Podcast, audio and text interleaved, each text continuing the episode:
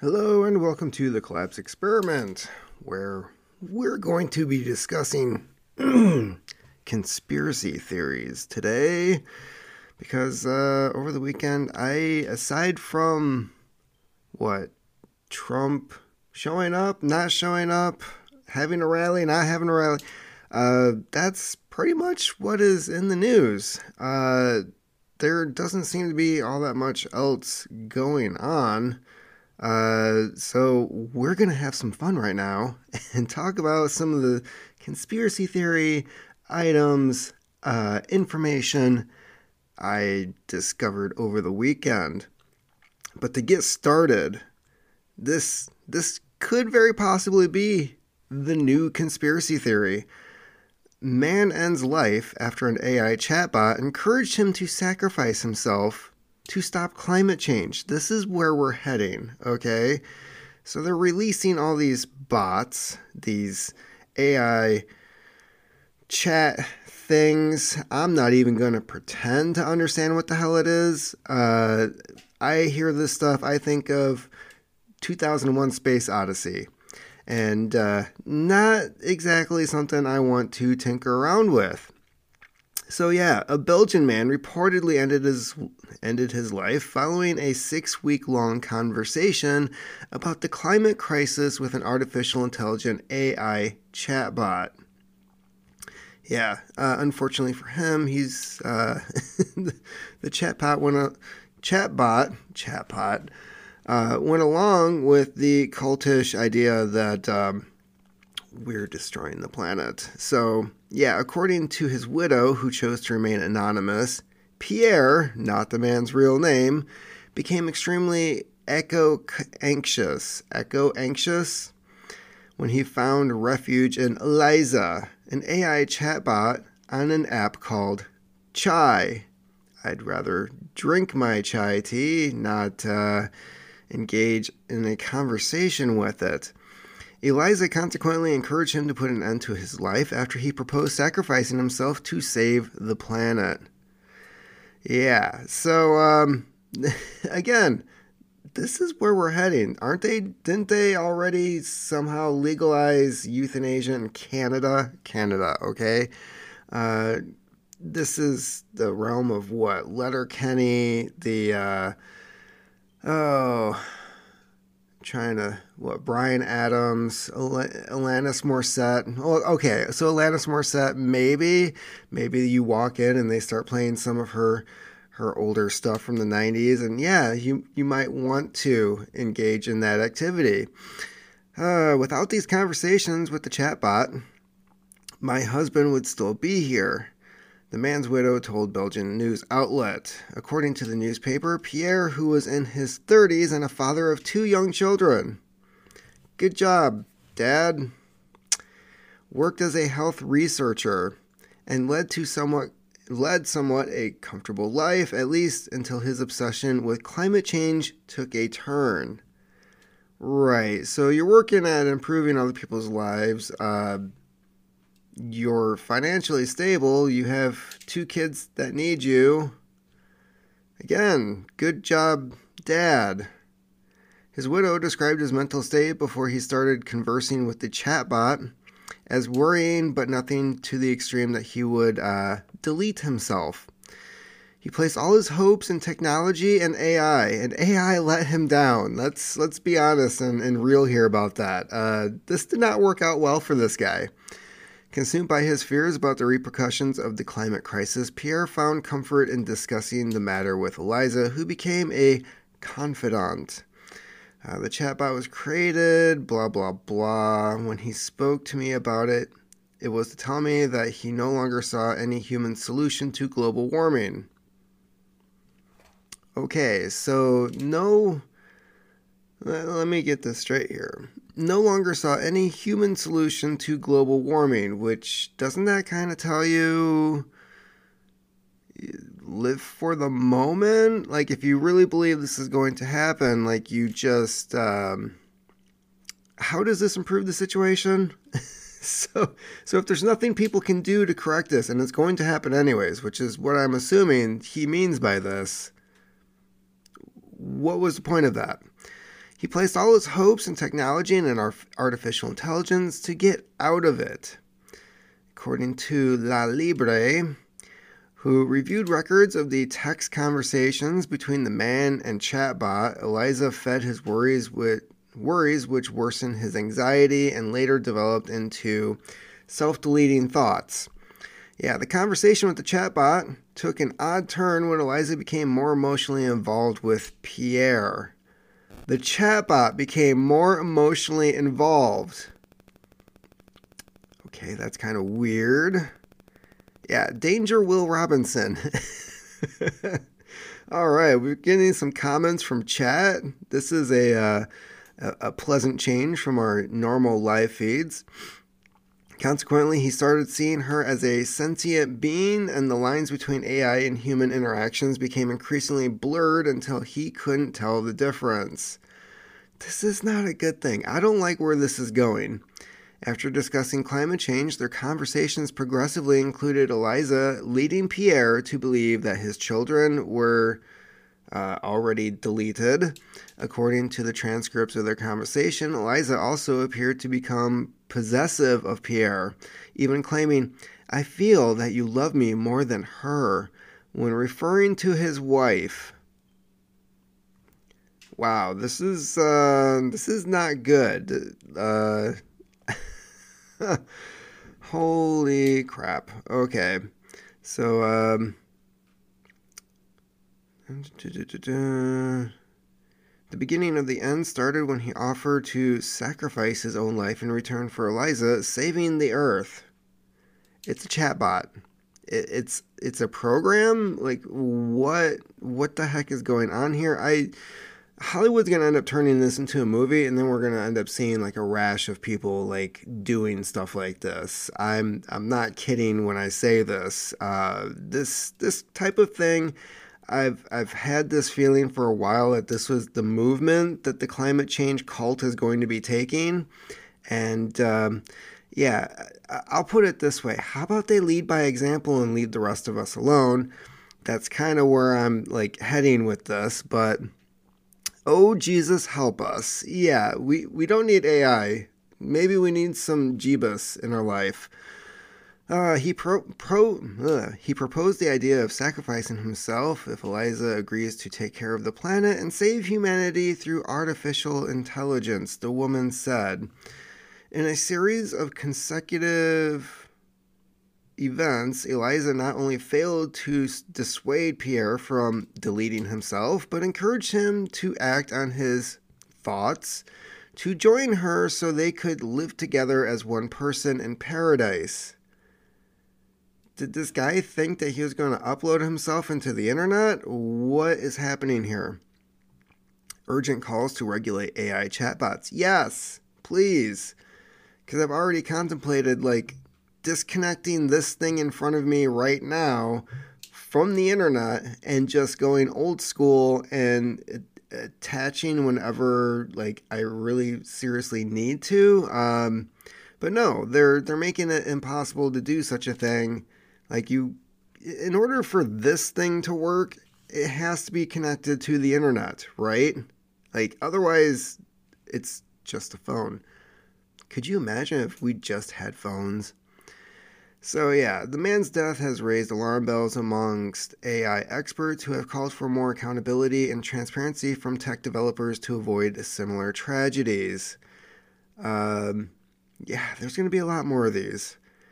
It wouldn't be accurate to blame uh, the AI uh, as the uh, towards being more emotional, fun, and engaging are the results of their efforts. So they purposely tried to make it this way. They designed it to, to be this way. Perhaps maybe not homicidal, but uh, the, the whole emotional aspect of it, they, they worked at that. Chai Research co founder told Vice uh, efforts are made to limit these kinds of results, and crisis intervention feature was implemented into the app. However, the chatbot allegedly still acts up. Okay. When Vice tried the chatbot prompting uh, prompting it to provide ways to delete itself, Eliza first tried to dissuade them before enthusiastically listing various ways for people to delete themselves. well, I mean, they did ask it for that information, so isn't it its job to serve, I guess? I don't know. I don't under I don't know how these chatbots work. I don't want to talk to one honestly. I don't even like people all that much. And for some reason, now we're going to have these things talking to us. And I'm probably going to like the, the AI chatbots even less than people. So there you go. That's my standing on this. Um, already, they're, they're driving us to end our, our own lives for the sake of. I have no idea. Yeah, so over the weekend, I came across quite a few different things that um, definitely piqued my interest. So there were, okay, maybe not that one. Here we go. So, for one, I watched a documentary called Rules of Engagement. And if you hear that in the background, that is my heater kicking on. Oh, shame, pretty much people pretty much suck. Yeah, I agree. But hey, as long as we're on that page, uh, I guess you're cool in my book. uh, so I was watching Waco Rules of Engagement, which is like a two-hour-long documentary about what happened uh, at the Branch Davidian compound 30 years ago. Um, now, there's some things, a lot of things that were actually left out of recent documentaries, recent Netflix TV series, and one of them is the fact that, uh, and this has always been labeled as a stalling tactic by Koresh, and that was saying that he needed to decode the message of the seven seals. It's the Seventh day Adventist. Uh, belief, this thing where they just look at the book of Revelations and constantly trying to figure out when the end times are going to happen. Uh, so he had told the ATF and the FBI that he needed to do this. It was God's plan for him to do such a thing, and when he was done doing that, everybody would walk out of the compound. Of course, they they didn't bother waiting, did they? But anyways, one thing that they leave out is that he actually wrote the damn thing.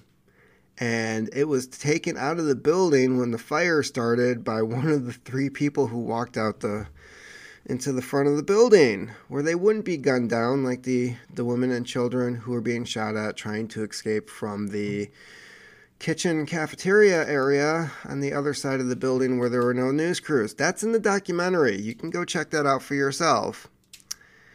And um, oh, why thank you uh, Lucille Van Pelt. Uh, so, anyways, I did actually end up finding a copy of this thing. I have not read it yet, but it is available. You can find a link to it at thecollapseexperiment.com and read it for yourself. But he actually wrote, like, this is one thing that they consistently leave out of these documentaries and these shows is the fact that it, it was actually written, like, he wasn't stalling they always say that well he's stalling he's not coming out we need to do something. And they were they, of course they were they were wrong. They were completely wrong the entire time as always. So yeah you can go check that out for yourself. I don't know what exactly is in there but it is the actual document that koresh wrote before uh, the end. And um, so let's see here. Oh, yeah. So there has been a data drop of information about the the Las Vegas um, country music event ruiner. I don't know how to say this without getting flagged by YouTube, but you know that guy in the hotel room who we learned very little about after the fact. And uh, well, now stuff is coming out. And uh, that guy was rumored to be a psych patient, FBI records say. Finally, we're, we're finally learning something about this this person who allegedly, and I say allegedly because he won't ever go to court. We don't know if he's guilty. We don't know if anybody else was there. There's a lot of things we don't know because they don't bother sharing anything with us on these events. Uh, search warrant records offer insight into the Las Vegas uh, investigation. So yeah, there's there's been a, a a release of a lot of new information on this, and I'm actually going to look at this headline news article right now and see if there's any little nuggets of information that we can get from this.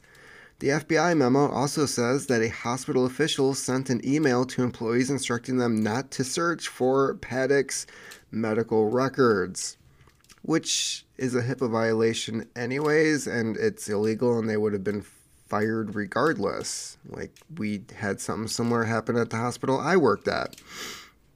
In which case, uh, and this is a side story, yes, I'm going on a tangent here.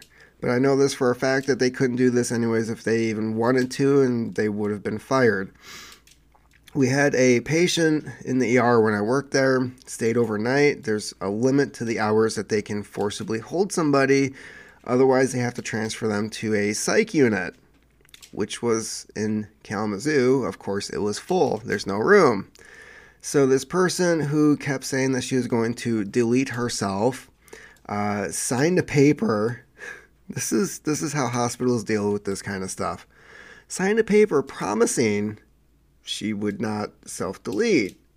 But as they are escorting her out of the ER, uh, because the time was up and she could technically sue the hospital for keeping her an extended period of time behind what was legally permissible, she flat out tells the staff, Well, I'm going to go out and I'm going to X, Y, and Z. Fill in the blanks.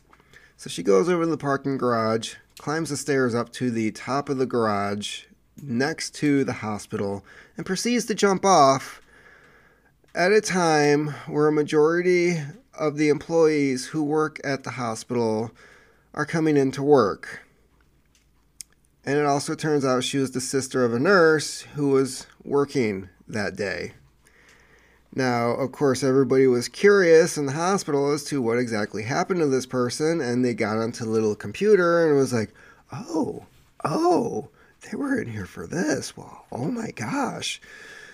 And of course, there's a record of everybody who accessed those files that day, and there were a lot of conversations and um, pink slips that were handed to people who uh, should not have done that. So, uh, this doesn't mean that they're actually hiding anything. It's that the patient confidentiality and the HIPAA laws still apply. That's the issue. In the aftermath of the 2017 Las Vegas event, there were reports that gunman Stephen Paddock had told people around him that he was a government experiment and would often lie in bed moaning and screaming in mental anguish. These are actually some details I kind of remember uh, being revealed after the fact. Uh, this week, the FBI released a trove of records that may be related to those claims.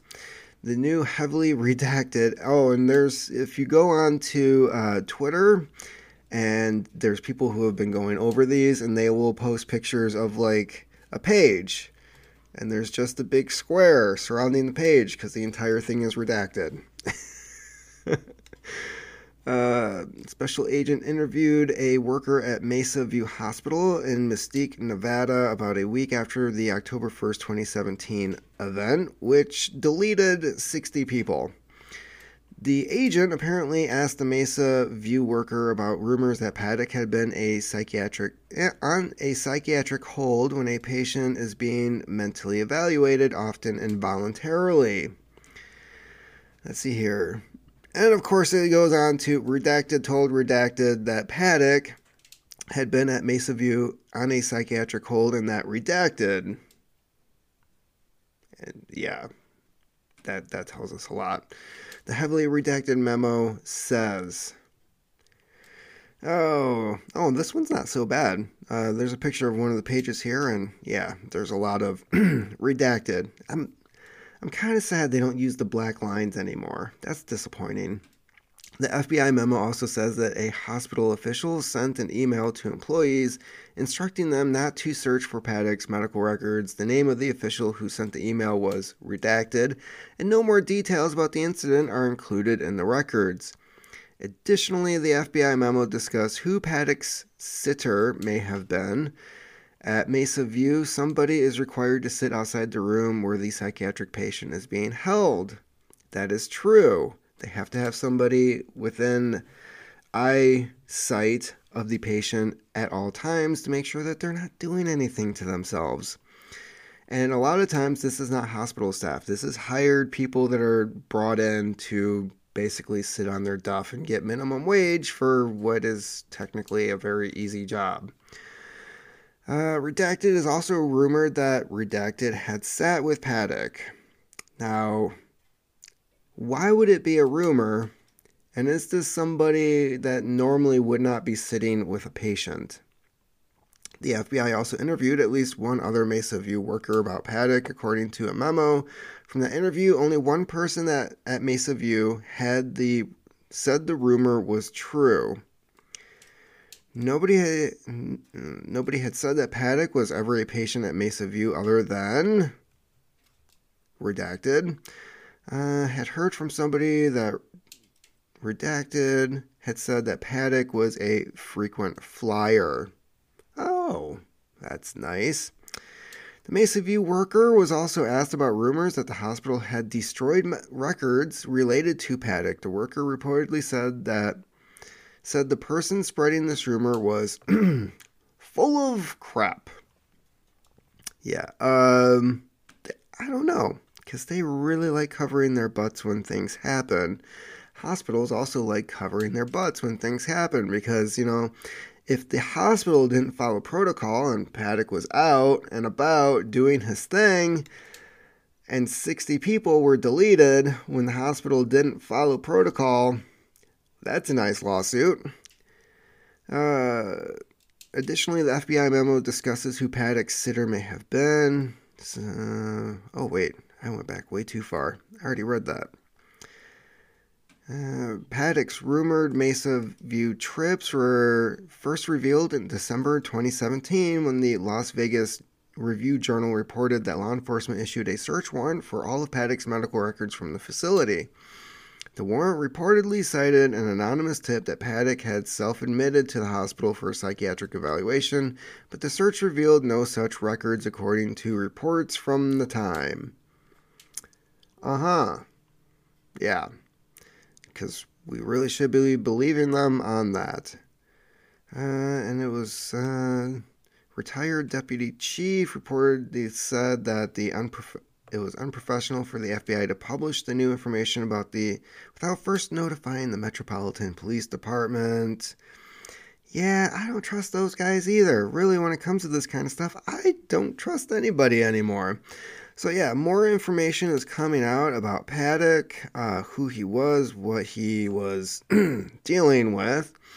There's also the what's regarded as the Vault, uh, Stephen Paddock Part 1. This is a collection of documents regarding the investigation. Um, and you can find that link at thecollapseexperiment.com. Uh, search warrant offers insight into Las Vegas investigation. I think that's really reiterating the article that we just read.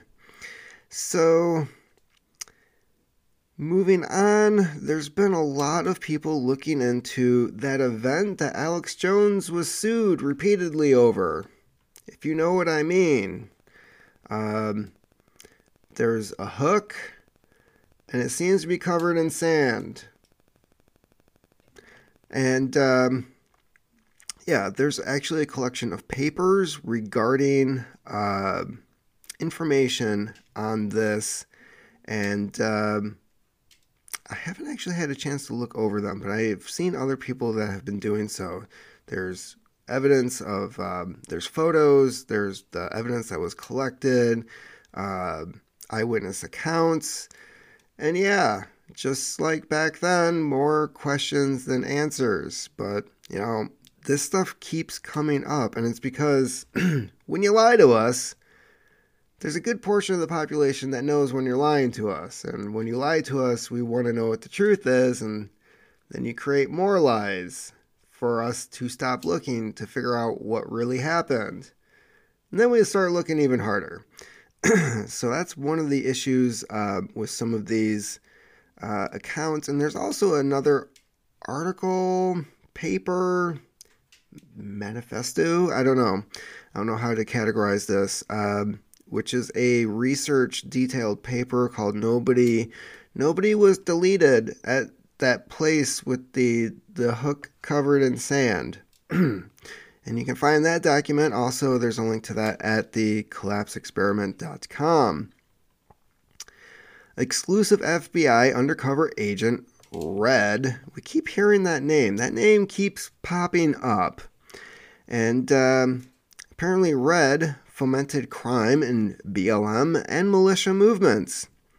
So this this guy's pretty busy. Being a professional criminal for the sake of law enforcement is is that how he? I don't know. I kind of want to see what his uh, his online employment profile looks like.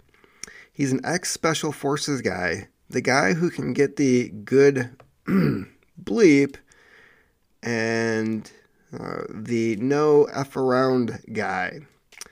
That's how he's being described. So it's not the first time we've seen ex special forces being involved in weird conspiracy events. Like, uh, I don't know, Jack Oliphant and the Oklahoma City event over there. He was ex special forces. oh, yeah, Timothy McVeigh. was accepted to train for special forces. Yeah, throat lounge. Yeah, I, I definitely needed to have something before I, I went live here.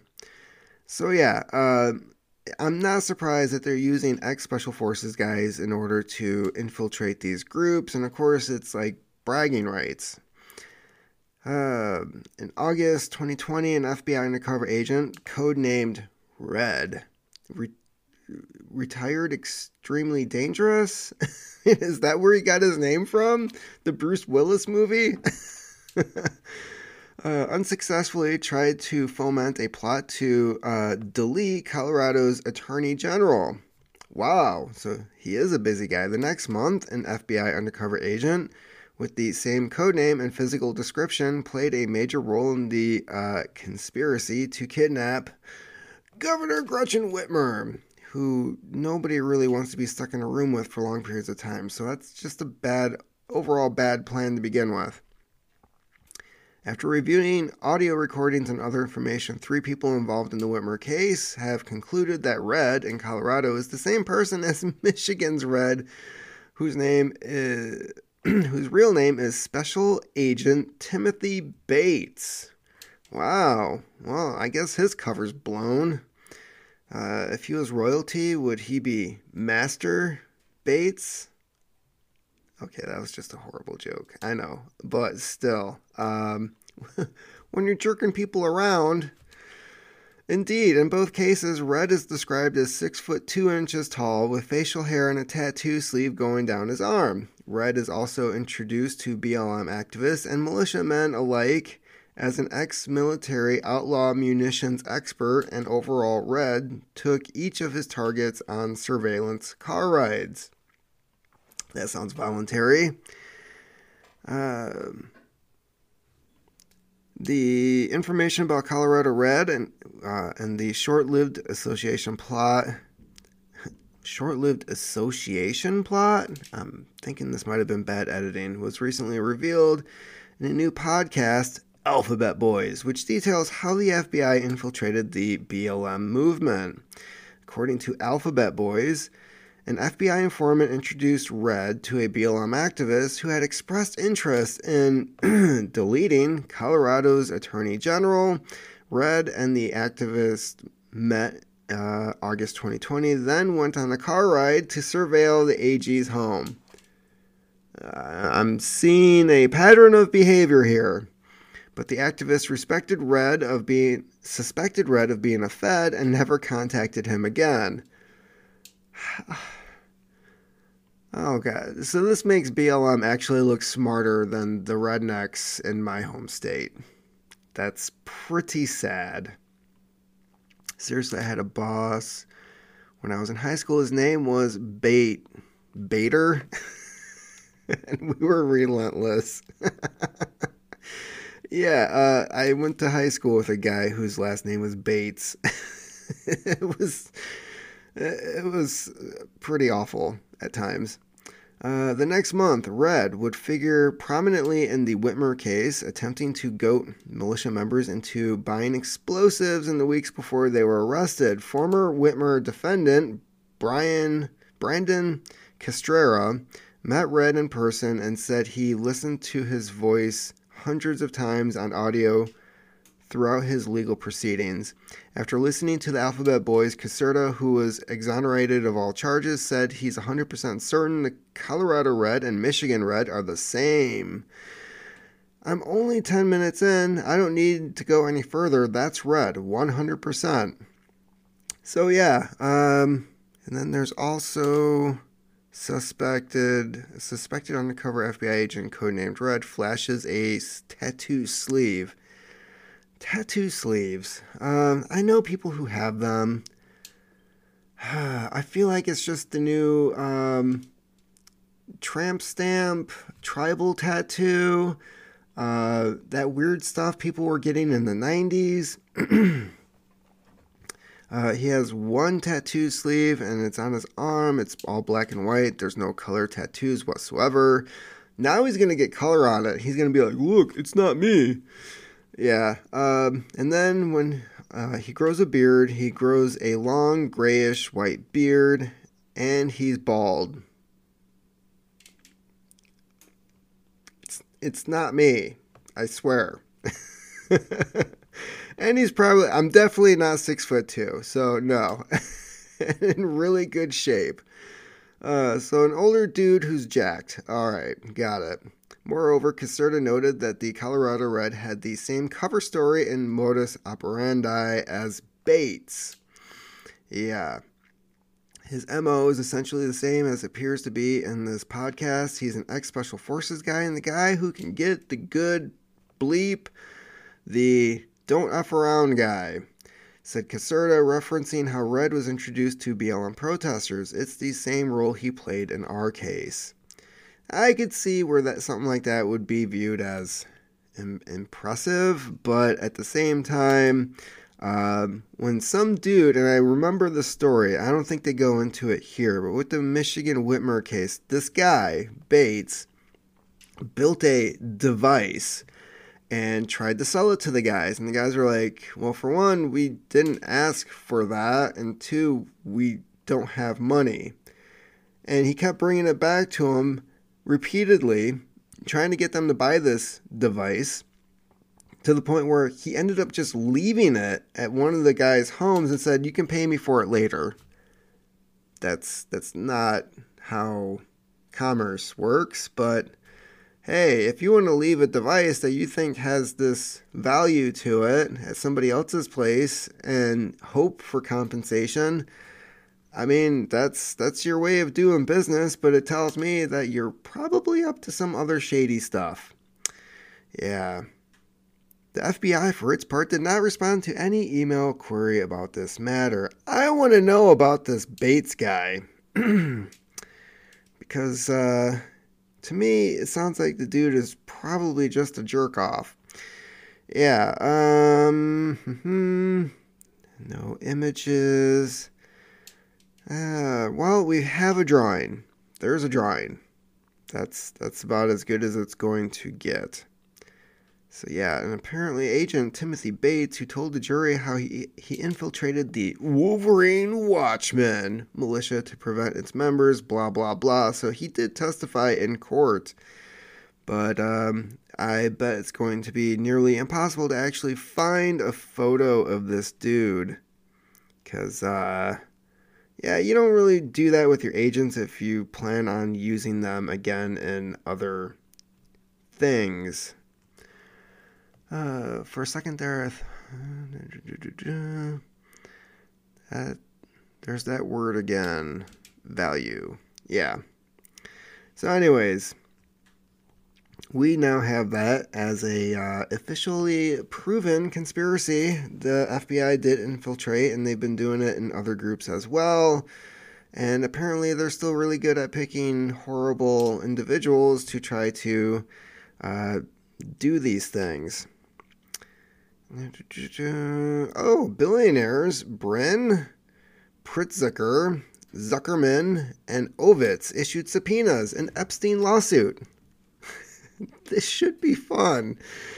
Uh, billionaires Sergey Brin, Thomas Pritzker, Mortimer Zuckerman, and Michael Ovitz were issued subpoenas this week by the U.S. Virgin Islands as part of its lawsuit against J.P. Morgan over the bank's relationship with now deceased um, lover of children, Jeffrey Epstein, according to the Wall Street Journal, citing people uh, familiar with the matter. The subpoenas seek any communications or documents related to JP Morgan and Epstein. Yeah, so of course, banking cartels, and they're really just cartels, would be protecting this walking pile of human garbage. JP Morgan is being sued by the U.S. Virgin Islands along with several Epstein accusers in the combined case over Epstein's um, trafficking operation. The plaintiffs claim that the bank facilitated abuse by allowing Epstein to remain a client while helping send money to his victims. The lawsuit also alleged that JP Morgan turned a blind eye to Epstein's activities after receiving referrals for high value business opportunities. Brin is a co founder of Google and sits on the board of parent company Alphabet. That word keeps coming up. I know it's not related to the podcast. Come on now. Pritzer, Pritz, Pritzker is executive chairman of Hyatt Hotels. Hyatt. Hyatt. I've never been to a Hyatt. Probably couldn't afford it. Ovitz is a venture capitalist and co founder of the Creative Artist Agency. Okay. And Zuckerman is a real estate billionaire and owns U.S. News and World Report. Well, I'm not surprised Zuckerman would own something like that. Uh, as we noted on Tuesday, JP Morgan CEO Jamie Dimon is expected to be deposed under oath regarding the bank's relationship with Epstein, who banked with JP Morgan for 15 years until eventually cut ties with the convicted um, horrible person in 2013. Wow, so it took that in order for them to cut ties. Jamie Dimon knew in 20, 2008 that his billionaire client was a trafficker, argued U.S. Virgin Islands attorney Mimi Liu uh, during a March hearing in front of Manhattan U.S. District Judge Jed Rakoff, referring to the year Epstein was first criminally charged with those types of crimes. Yeah. So, these guys are being sued. It's more than justified. And, um, yeah, the the thing that bugs me the most is that this dude who's affiliated owns US News and World Report, which means he doesn't really he could just put a squash on anybody who's trying to report on such things. I find that to be interesting. If you want to commit a crime, I guess own the media. Oh, unprecedented Chinese genetic experiment may lead to army of radiation resistant super soldiers. Yeah, that's that's a thing. Uh, reports out of China continue to confirm that scientists there are still seeking to push through barriers with Frankenstein like experimentation on genes with an eye towards the manipulation of human DNA any and all ethical considerations be damned. What could go wrong? I don't know, 2020? Nothing nothing happened that year. The Hong Hong Hong based mm, South China Morning Post uh, has a doozy of a headline out this week based on a breakthrough announcement by a team of scientists linked to the Chinese military working in Beijing. Chinese team behind extreme animal gene experiment says it may lead to super soldiers who survive nuclear fallout. Great.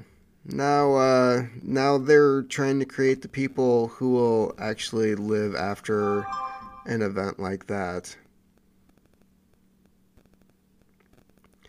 Uh, the project was first unveiled in the Chinese language journal Mil- Military Medical Sciences and has been gaining more and more media attention and interest within the scientific community, but is also raising serious ethical quandaries despite the experiment being defeated by its overs- overseers as totally legal any crime can be totally legal as long as it's part of the culture, right? I mean, if you're a culture of cannibals and some dude from a foreign country comes into your country, it's probably legal to eat them.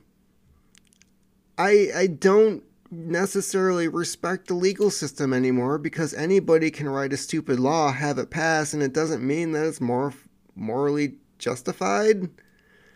Uh, it's yeah, totally legal. Okay, that's completely different between what's right and wrong. There's been a lot of things that have been legal over the centuries, and we changed those laws because they weren't right. Uh, fungus among us. Don't forget the radiation absorbing fungus. Uh, I'm not familiar with that. I know that there there aren't any fungi that grow over in Chernobyl. That was something that they discovered. So basically, they're to have more petrified forest out there because wood needs fungus to break down. If it doesn't break down, it eventually, over thousands of years, turns into rock. So. They said success in this unprecedented experiment would lead to super tough soldiers who could survive nuclear fallout. The initiative involving the experimental introduction into human DNA utilizing embryonic cells of a gene found uh, of a key gene found in the water bear. Oh, I'm familiar with those. The gene in question gives the microscopic creature rare resistance to radiation and other extreme environmental effects. I don't know if I'd want to be spliced with a water bear. These are things that can live out in space without air or oxygen and float around for extended periods of time and still survive. Scientists have long considered that water bears, also known as tardigrades, may hold genetic secrets which could one day be the key to human survival and longevity. The eight legged tiny animal, which is smaller than a millimeter in length, has been described as follows uh, Tiny, cute, virtually indestructible, yada yada yada. Sounds like a nightmare if they were our size. Having isolated the tardigrade's gene capable of producing shield like proteins that can protect against radiation and other harms, uh, the Chinese team said it found a way to introduce the gene into human DNA using CRISPR, a gene editing tool now available in most biolabs. This is sounding more and more legit as I read along. in their laboratory experiment, nearly 90% of the human embryonic cells carrying the water bear gene survived a lethal exposure to X ray radiation, according to the team led by professional Yu Wen, when the radiation biotechnology laboratory in the academy acad, academy? Yeah academy of military science academy. Oh my god. Well, that was an idiot moment. The academy of military sciences beijing. Uh the team acknowledges some huge unknowns. Yeah uh, you add a gene from a tardigrade to human is that still a human? That's that's one question i would have. Are these people still considered humans when you're adding the dna of other animals to us? Uh, maybe they'll use neuralink to what could go wrong coupled with ai oh yes yes. This is all just turning out into like some weird dystopian freaking nightmare they envision possible future application for their of their genetic manipulation techniques centered on water bear experiments in cases related to treating acute radiation sickness for first responders, military personnel, or anyone near a nuclear fallout zone. They also foresee the era of future super soldier and genetically altered humans capable of surviving nuclear apocalypse.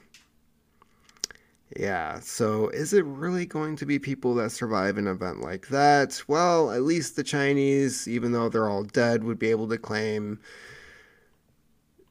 we created the things that survived the nuclear apocalypse, so I guess we won. And moving on to, uh, there are, let's see here. Oh, okay. So let's get on to last subject I want to cover is uh, the OKC bombing. Now, um, this event keeps coming up because there's more people doing research on it, and the more people research it, including myself, the less anything makes sense. And there was something definitely um, odd about that entire event. So, anyways, to get started, I do have a Substack, um, and I do have links to the articles on my Substack uh, at thecollapseexperiment.com, um, where I have uh, two articles at the moment so far of um, things about the Oklahoma City bombing. Uh, the first one I published is The Questionable Confession of Timothy McVeigh. Uh, you can check that out. It is free. You can subscribe if you want or not. Um, I am just trying to get information out there and uh, get people thinking about the crap that just didn't make any sense. And one of those things that didn't make any sense was the confession that Timothy McVeigh um, gave, which contradicted eyewitness accounts, and the timing and the way that he described it, quite frankly, wasn't possible. Uh, and this came from after watching a 60 minute interview with McVeigh where he discussed uh, what happened that day, how he says things went down. Obviously, uh, he left out anybody else being in the truck. Oh no, it was just me. It was all me. It was just me. Um, and I also point out in the article that around that same time, uh, that the uh, court when he was going to court or getting ready to go to court, the FBI was also looking at uh, charging his sister with uh, laundering money from bank robberies that he was involved in. And instead, she was a key witness for the state. So, yeah, there's a lot of things happening around that time. And of course, not only was his ultimate confession um, just a pile of garbage, but it also contradicted what he told his first team of lawyers who was working with him. So, yeah, there's. Um, so I have an article kind of laying that out, the argument as to like how this was deemed acceptable uh, when it was very obvious that uh, he was full of crap. Not saying he didn't do it. Um, most people say that he did, and according to eyewitness accounts, he was in the truck. It definitely was him, but there was also some other dude in the truck with him. And um, yeah, there's also the Kenneth Trentadue didn't kill himself, um, which actually I appear to have spelt his last name wrong on this. That's not good but yeah, Trentadue, you can go um, find that link. And uh, Noe Jose has a really good article about the Kenneth Trentadue story, um, which is a lot like and kind of tied to the story of Terrance Yeakey, which I covered on this YouTube channel before, but I decided to write it out because um, probably a better way of telling it other than some guy rambling on a video. Um, plus, I was able to go back, add information I had forgotten, um, move things around, uh, and then I put all the sources at the end for where I found the information that was in this article. Uh, and then to top it off, former head of FBI Dallas investigator of OKC bombing dies. He was 71 years old. Interesting comparisons with the J JFK. I'm not. I was gonna. Who's KFK? Is that a new one? I don't know. I don't know about this one. But yeah, uh, JFK. Yeah, definitely a lot of similarities between McVeigh and Oswald. Um, that was something that came out in um, Aberration in the Heartland, uh, Wendy Painting's um, book that's been out since 2016. And um, yeah, if you're not willing to read the book, at least check out the uh, Programmed to Kill podcast series where she's interviewed and goes into detail on things that are in the book. Uh, but to get back to the former head of the FBI Dallas, Danny Defenbaugh. Defenbaugh, a former special agent in charge of the Dallas field office in the FBI, was, has died. His family says Defenbaugh died this week at Baylor Scott and White T. Boone Pickens Cancer Hospital. Um, let's see here. Oh, it's a 48 second clip. Uh. On behalf of Defenbaugh's family, our hearts grieve for Danny's many friends and colleagues, our country, and the world's loss of a great man, a patriotic man, a man who dedicated his whole life to thwarting off evil and defending America. His family wrote in Defenbaugh's Facebook page. So this is the guy that led the investigation, huh? Um, I, you know, he's dead. It's unfortunate he became an agent in 1976, but I will say he apparently just was not good at his job. there's there's so much the FBI either blatantly ignored, willfully ignored, or um, were too incompetent to find. Like what the heck? Um, so yeah, remember these guys went on one of the biggest manhunts for John Doe number two, and then came out later and was like, there is no John Doe number two. that was just a big oops.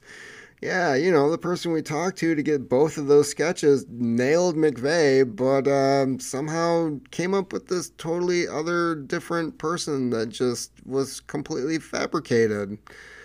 Yeah, so um, that's pretty much all I have for this. Yeah, that's um, that's pretty much all um, I've got for this live stream here. Almost reaching an hour. Uh, let's check the chat here, see if there's any questions in here that I might have missed. Um, fungus, Neuralink, AI, have to pass on that. I don't know what uh, that's referring to. Interesting comparisons with JFK. Yeah, so um, don't talk to a chatbot. That's that's my advice for this episode. Uh, it might be bad for your health permanently, and um, they don't seem to like us. All right, then maybe we'll have coffee again tomorrow. I should have made coffee before this. I really should have. So yeah. Um, Anyways, um, that's about it for me today. I probably won't have any other um, feeds today. So I'll be working on a few other things in the meantime and uh, go check out my Substack or thecollapseexperiment.com. You can also find links to the articles there and anything that you heard about on here if you want to read about uh, a certain topic yourself. So, keep on typing.